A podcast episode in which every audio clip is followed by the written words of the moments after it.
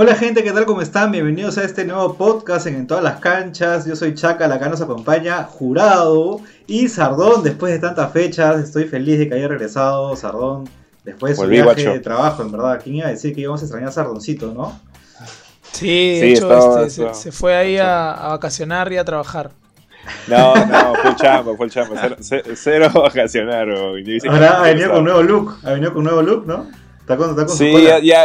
Ya hace calorcito sí. Ya me ha amarrado un poquito la colita para refrescar, Está bien. Todavía me falté ir al peluquero, pues, pero ya. Tienes que ir, al menos hay uno. Sí, ya toca. Para que te corten las puntas. Te recomiendo mi barba. Sí, necesito urgente. Te burlé rulos también ahí. Vamos a hablar un poquito ahora de la fecha 13, no de lo que nos dejó. A ver, primero, ¿qué quiere empezar, Libertadores o fútbol peruano? Ustedes díganme, ¿ah? Mira, yo quiero empezar por la Libertadores, creo. No sé qué hacer. Vamos con Libertadores, vamos con Libertadores. Tengo la sangre en el ojo todavía, así que... Bueno, empezamos a hablar un poquito Alianza partido, llegó, ¿no? Llegó a su partido número 21, ¿no? Sin poder ganar. Es una crisis, no solo a nivel de Alianza, sino una crisis también de fútbol peruano, ¿no? O sea...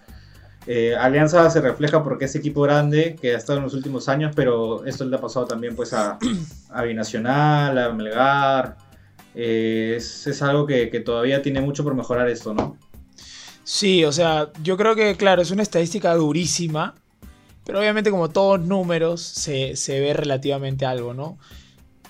Y está entre que, no sé si es entre que bueno o malo, porque claro, Alianza pues ha estado participando más veces en la Libertadores en estos últimos años, pero cómo habría sido con otros equipos, ¿no? Porque ha habido ocasiones en las que de repente la U ha estado pugnando también por entrar a una fase de grupos, no lo ha logrado, pero bueno, pues esperemos que eso sea solamente un caso de Alianza, que lo pueda, digamos, mejorar en el futuro, y que los equipos que ahora que jueguen la fase de grupo de la Copa de Libertadores también no eviten, que eviten esas cosas, ¿no? Esas rachas largas malas.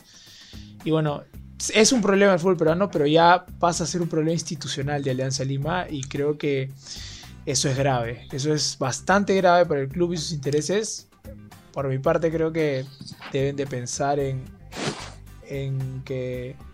hacia un punto 3 o 4 y que eliminado es un fracaso constante. O sea, para próximas participaciones creo que el club debe poner énfasis en que si participa en una Copa Internacional tiene que robar puntos y pasar de fase, que creo que eso es lo máximo, porque en verdad para mí el sentimiento es el mismo. Si Alianza le ganaba a Racing y de ahí perdía contra Mérida ahora el miércoles, pierde contra Mérida el miércoles, o sea, igual iba a estar eliminado, no cambia nada, ¿no? Pero, sí, pero el número se hace más grande por todo esto que viene, ¿no? Desde hace años, del gol de José Carlos Fernández, ¿no? Yo creo que claro, la última contra vez. Nacional de Uruguay, si no me equivoco. Ajá. Sí.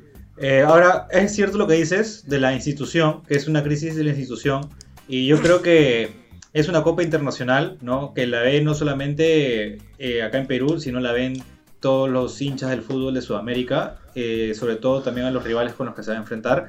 Y es un mal ejemplo, ¿no? O sea, en el sentido de que Alianza, que es un equipo grande del fútbol peruano, tenga esa estadística negativa. Finalmente yo creo que se daña bastante el nombre de la institución, ¿no? Y más que nada es que se cometen prácticamente los mismos errores, porque como dices, te puede pasar una vez, te puede pasar dos veces, ya, te puede pasar tres veces, pero ya la cuarta vez que estás en una Copa Libertadores y sigues sin poder ganar, es como que no has mejorado en nada, ¿no? En los últimos años. ¿Tú qué opinas, Sardón? Que Cristal también ha estado en los últimos años en la Libertadores, ha ganado algunos partidos sí, pero también se ha quedado en fase de grupos, ¿no? Sí, totalmente. O sea, lo que ha pasado es solamente la confirmación de la realidad del fútbol peruano, ¿no? De los clubes del fútbol peruano, ¿no? Porque creo que la selección sí creo que está en un nivel mucho más decente, pero a nivel de clubes solo demostramos que estamos al nivel de Venezuela y Bolivia, ¿no? De lo más bajo del continente. Creo que hasta menos. Creo que ahorita estamos en el último lugar. Sí, bueno, pareciera que, claro, incluso menos, porque al menos Venezuela o Bolivia últimamente tienen clasificaciones a las siguientes fases. Y bueno, vergonzoso lo de Binacional, o sea, porque una cosa es, claro, como perder como Alianza, que al menos pierdes luchando, pero una cosa es que ya te goleen sin competir, ¿no? Y si bien muchos de los clubes peruanos no estaban compitiendo en Libertadores, ya lo de Venezuela es vergonzoso. Yo creo que lo que le falta a los clubes peruanos, especialmente a los que llegan a Libertadores, es sostener las buenas campañas con las que llegan a la Libertadores y hacer eso, ¿no?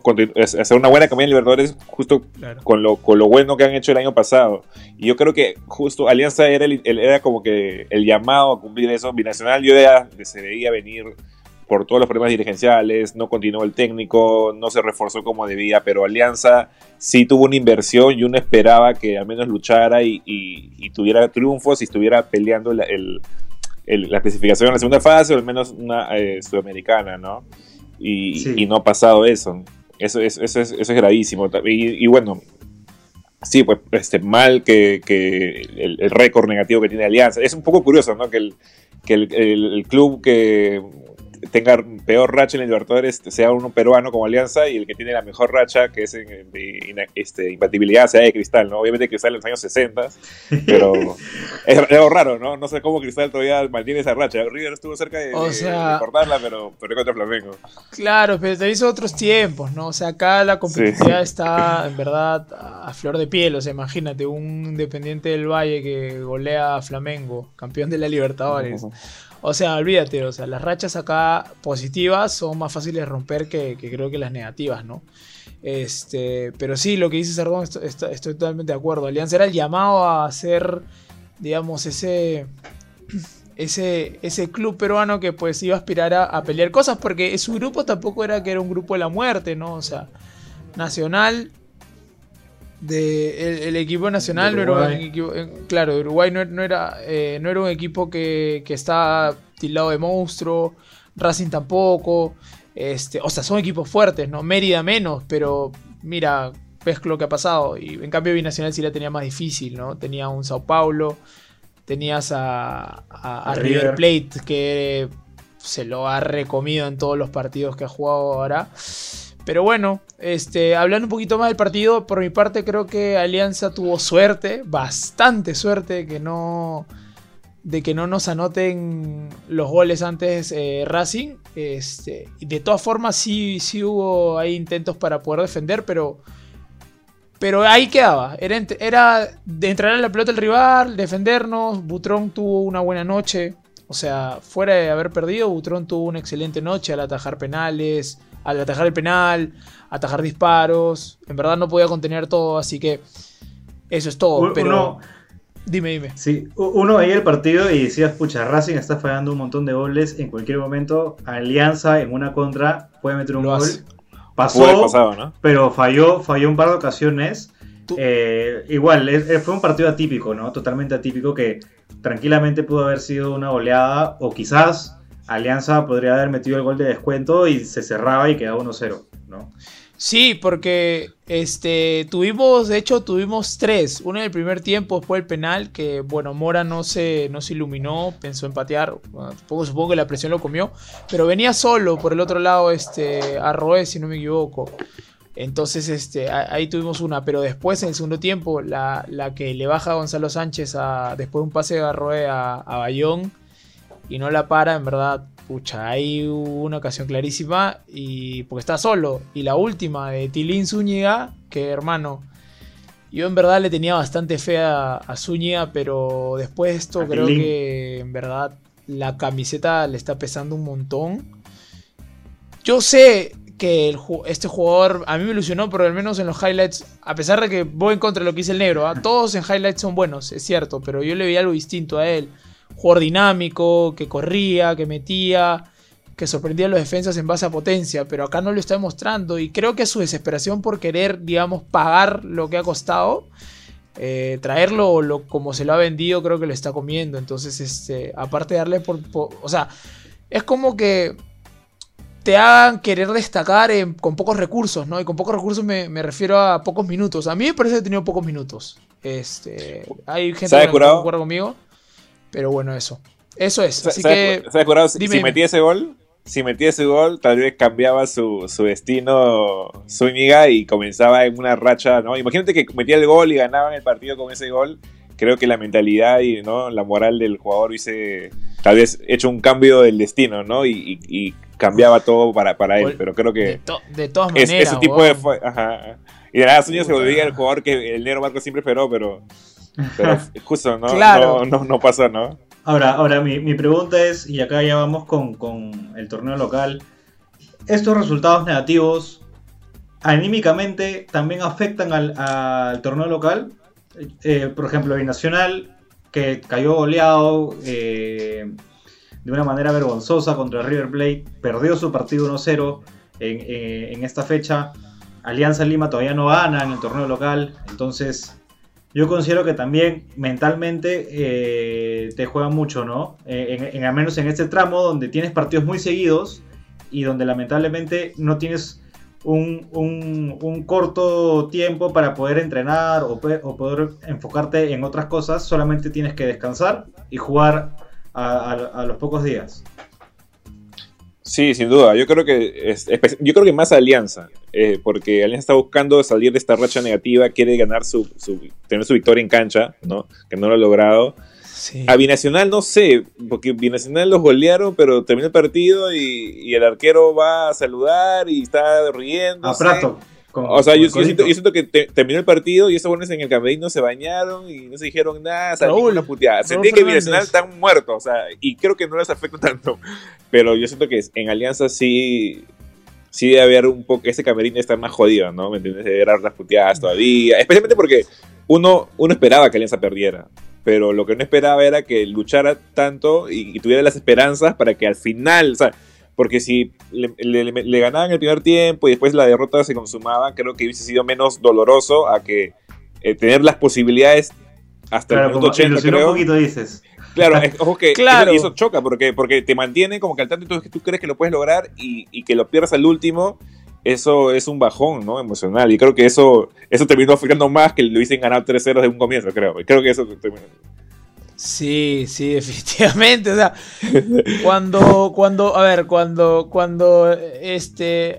puta, perdóname, voy a volver a putear a este señor. Arroe, hermano. Este es un jugador bien limitado. Mentalmente. Yo creo que mentalmente es un jugador bien limitado porque como jugador es un jugadorazo. El huevón puede, pero no quiere, no sé qué le pasa. Huevón se demora un culo en dar el pase, da un buen pase a Gonzalo Sánchez. El huevón de Gonzalo Sánchez ahí se la doy porque ahí hizo lo que un 9 tiene que hacer, pivoteó al medio, pero Bayón, que venía a jugar 4 partidos seguidos, no la pudo hacer, y de ahí dije, bueno, podemos tener una más, y la tuvimos, Pescontilín no la hizo, ya era obvio que no iba a entrar, manías. Entonces Tilín Zúñiga la cagó ahí, pero no es culpa de él que no hayamos ganado. Mejor dicho, hubiera sido el responsable, como dijiste hace un rato, de cambiar la historia a Alianza o hacerle un punto de quiebre, pero no se pudo. Así que nada, ahora lo que queda es Alianza Lima. Yo como hincha digo, puta, más allá, o sea, me llega el pincho si es que le gano a los otros dos partidos, si gana Alianza. Si es que no va a clasificar a la Sudamericana, no importa, porque lo que Alianza tiene que hacer ahora es ganar para poder al menos pellizcar y esperar resultados luego, pellizcar ese puesto de Copa Sudamericana, que también es un ingreso de plata. Sí, mira, eso yo creo que por más... Y también el récord, porque si pierden una vez más, van a ser el equipo con la peor racha, ¿no?, en la historia, y es como que falta, ¿no? Es bien rochoso que seas el equipo que con la peor racha negativa en la historia de la Copa Libertadores. Entonces yo creo que también es como que tienen que ganar sí o sí el siguiente partido, porque... ahí están, ¿no? Pero al menos está compartido con un venezolano, pero ya ser el único es como que... No. Claro. Yo creo que le voy a dar toda la fe a Alianza para el partido de la siguiente semana, y creo que sí le van a dar Estudiantes de Venezuela acá en Lima. Y ojo que el último partido de Alianza es en Uruguay contra un Nacional ya clasificado, que puede guardar jugadores. Entonces, así la estadística no acompañe... yo le tengo algo de fe todavía a Alianza Lima de que pueda clasificar a un siguiente torneo, ¿no? Oye, hay que pasar a Liga 1 ya, porque se lo va el tiempo. Yo ya lo estaba pasando en la Liga 1, pero Jurado quiso seguir darle cizaña a Roé. Sí, bueno, sí, está, digamos, como que las cosas para que... No había visto eso del Nacional, pero no sé, por ejemplo, Racing va a jugar contra Nacional. Vamos a ver cómo le va a Racing. Ojalá que Nacional le gane. Para que Racing también esté expectante, pues, ¿no? Aunque Racing tiene... No, Nacional está clasificado, ¿ah? Nacional está clasificado. Racing también, ¿no? Y Racing, si le gana a Nacional, ya los dos estarían clasificados también, sí. O sea, la idea es que no gane para que para que le gane a Mérida, pues, ¿no? Claro. Tiene que ir con todo también. Ahora, el siguiente partido es de alianzas contra Carlos Stein, que viene de ganar. Yo creo que en la coyuntura en la que está Alianza no va a ser un rival fácil, ¿no? Y nada, esperemos que a ver si el equipo tiene un cambio, ¿no? El Comando Sur ya los apretó por las redes sociales. Sí, buen dato que pasaste, ¿no? Hace un rato, ¿no? Fue claro el mensaje, fuerte, ¿no? El Comando Sur, que es la hinchada de Alianza Lima, la asociación de hinchadas, en verdad, porque el Comando Sur no es todo, sino la asociación de barras. Salió en una publicación a decir que estaban hartos de los Dezas, Ascues, Gómez. Yo también estoy harto de ellos, pero no apoyo la violencia. Creo que si la intención de ellos es conversar y dejarles en claro el punto, puede ser intimidarlos, ¿no? Con la presencia, pero de ahí a extorsionarlos o amenazarlos, esas cosas, creo que no van, no aportan nada. Pero si sirve de algo hablar con ellos, pues que lo hagan, bienvenidos sean. Hasta ahorita no ha habido violencia, creo, ¿no? Sí, no sé cómo sería esa conversación. Bueno, pues ya ha habido históricamente en el fútbol peruano los apretones, ¿no? Por así decirlo. Los ajustes. Las ajustadas. Lo pasó también con este jugador que se fue a la Vallejo, que lo golpearon incluso. Vicando. Concedró. Sí, y terminó metiéndole gol a Alianza incluso, después me acuerdo. Sí, en 2015 se celebró, pero... Mira, ¿sabes algo? Antes de dejar a Alianza, mira, si algo tiene a su favor Alianza es que bueno, tiene buen plantel, tiene buenos jugadores. Eso es innegable, ¿ya? Lamentablemente, como equipo no están funcionando. Tiene un técnico que ha demostrado que es capaz, pero no está cogiendo la maña, pues no está cogiendo el equipo. Y lo que tiene a favor Alianza es que...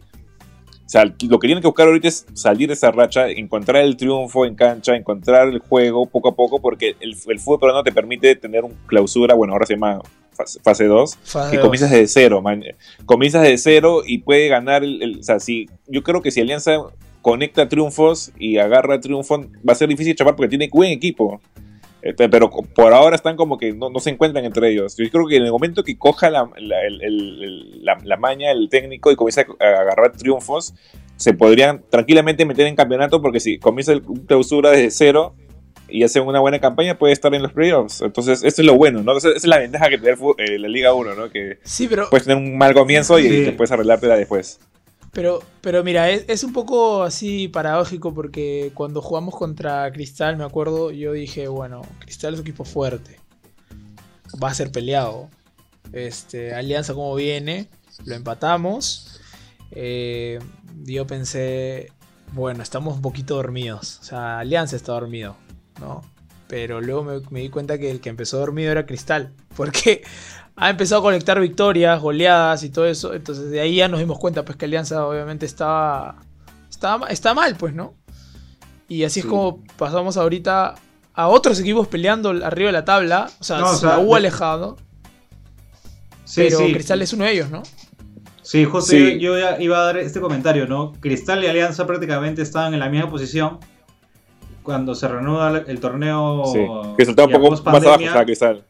El León me jodía con el descenso, me acuerdo, antes de la pandemia, me estaba jugando con el descenso. No sé. Cristal ha remontado y ya se encuentra ahorita en la tercera posición, ¿no? Sí. Hasta ahora no ha perdido, ha ganado, había empatado, y Mosquera le ha encontrado la mano al equipo con un Herrera que poco a poco está... Sí, está volviendo, está volviendo. Está volviendo. O sea, yo lo veo jugar Herrera y no te puedo decir que está en modo monstruo, porque a veces falla y tiene desaciertos en sus decisiones, o el egoísmo, tiene un egoísmo muy alto que a veces sea, le dan pase y está fuera del área y tú sabes que ese bon no va a dar pase para... O sea, está fuera del área. Obviamente es difícil que le metas un cañonazo y metas gol, ¿no? O sea, si estás, la has cogido y te has recogido, tienes que soltarlo a los costados. Pero ese bon, una vez que lo haces, la pelota solo te quiere girar y patear. O sea, así es de loco. Y a veces me desespera. Pero es innegable que en los partidos que vienen, mete gol y asistencia. O sea, mete gol y asiste. A veces asiste por dos, a veces mete goles por dos y asiste, pero es fundamental ahorita Herrera. Sí, y esos, tiene 8 goles, 4 asistencias. Es el jugador que más ha generado en el torneo.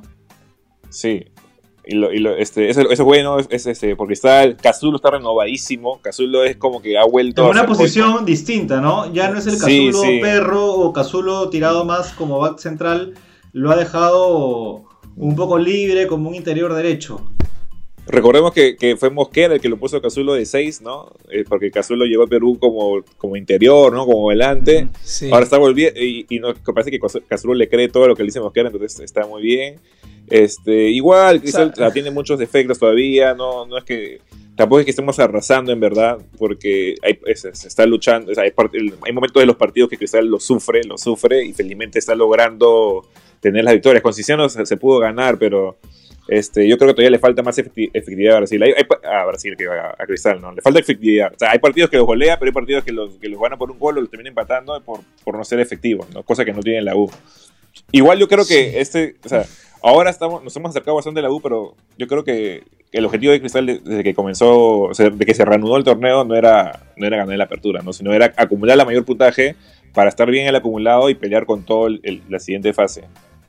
Así, si no ganas la segunda fase, igual pasas a las playoffs. Claro, igual te lleva el acumulado también. Hay que esperar que la U, si lo vuelve a pechar así como el año pasado, creo que fue, y que Cristal los pasa, sería de puta madre, ¿no? Pero está ahí yuca, porque la U juega, no es que la esté rompiendo, pero ganan estos jugadores, ¿no? Muy al picho. Bueno, ahora no, Manucci de hecho le hizo partido. Por fin, dejaron puntos. Y dejaron 2 puntos con 2 penales de Manucci.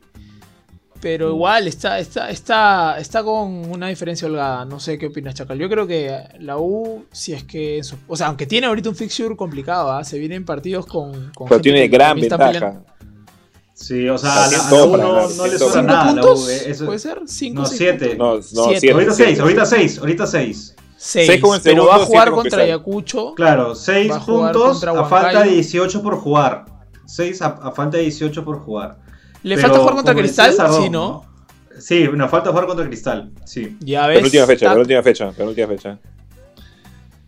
Ahora, yo creo, o sea, como dijo Sardón, lo que pasa es que yo, al menos ese es mi sentir. La U, a pesar de llevar ventaja, lo que pasó el año pasado, que estuvimos hasta 5 puntos, me parece, y finalmente Alianza lo pasó, justamente con Comiso, ¿no? Entonces, hay ese temor, ¿no? O sea, al menos yo no estoy muy tranquilo en el sentido de que, o confiado de que la U va a mantener, ¿no? O sea, yo creo que es muy complicado mantenerse en el primer lugar por muchas fechas, ¿no? Normalmente, creo que los perseguidores son los que agarran más fuerza en la última parte del torneo. Pero nada, la U tiene que ganar sus partidos puntuales.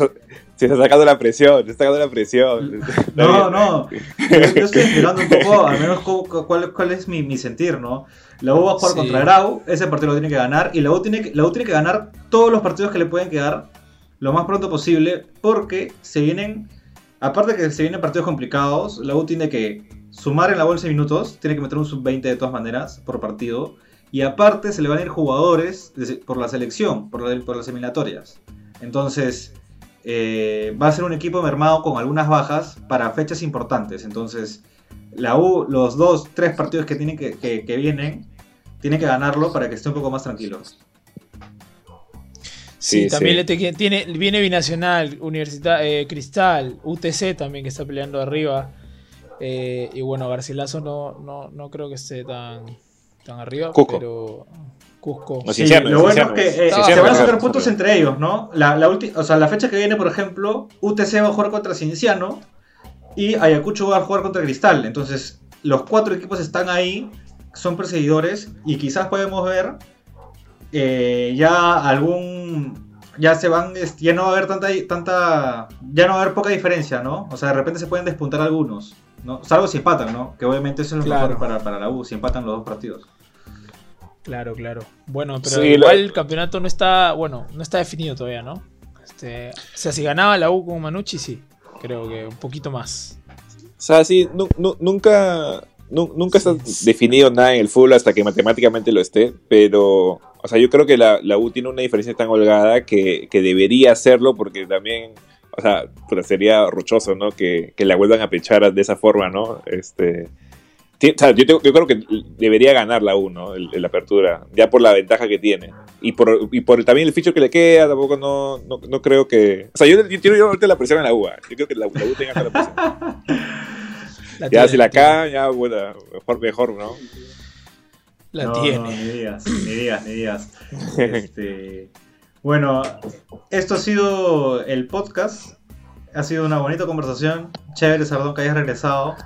Debo decir que yo he entrado en reemplazo de Juanma. Yo estaba ahí chambeando, haciendo mis cosas, y Juanma desapareció como Mimbela. Desapareció Juanma, falta Juanma, ¿verdad? Desapareció como Mimbela. Al menos avisa, ¿no? Está trabajando.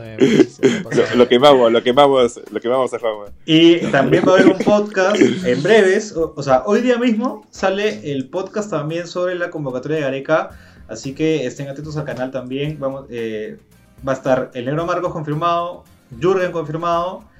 En teoría voy a estar yo, pero si se me complica por el trabajo, quizás ahí entre un reemplazo. Pero vamos a hablar sobre la convocatoria de Gareca, que ya se viene las eliminatorias. Y 2 semanitas, justo. En 2 semanitas, ya casi nada. Sí, va a estar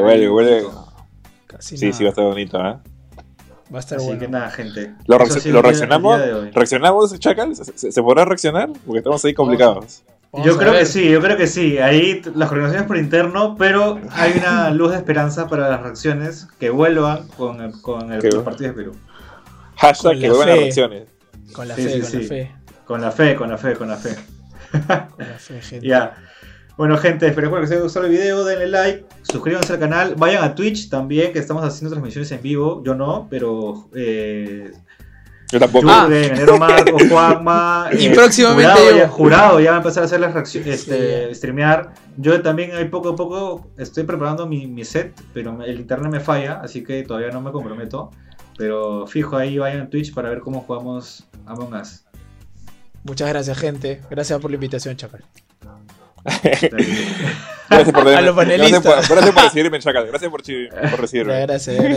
Gracias. Chao. Abrazo, gente. Hablamos, chao. Cuídense. Hablamos, gente. Luego.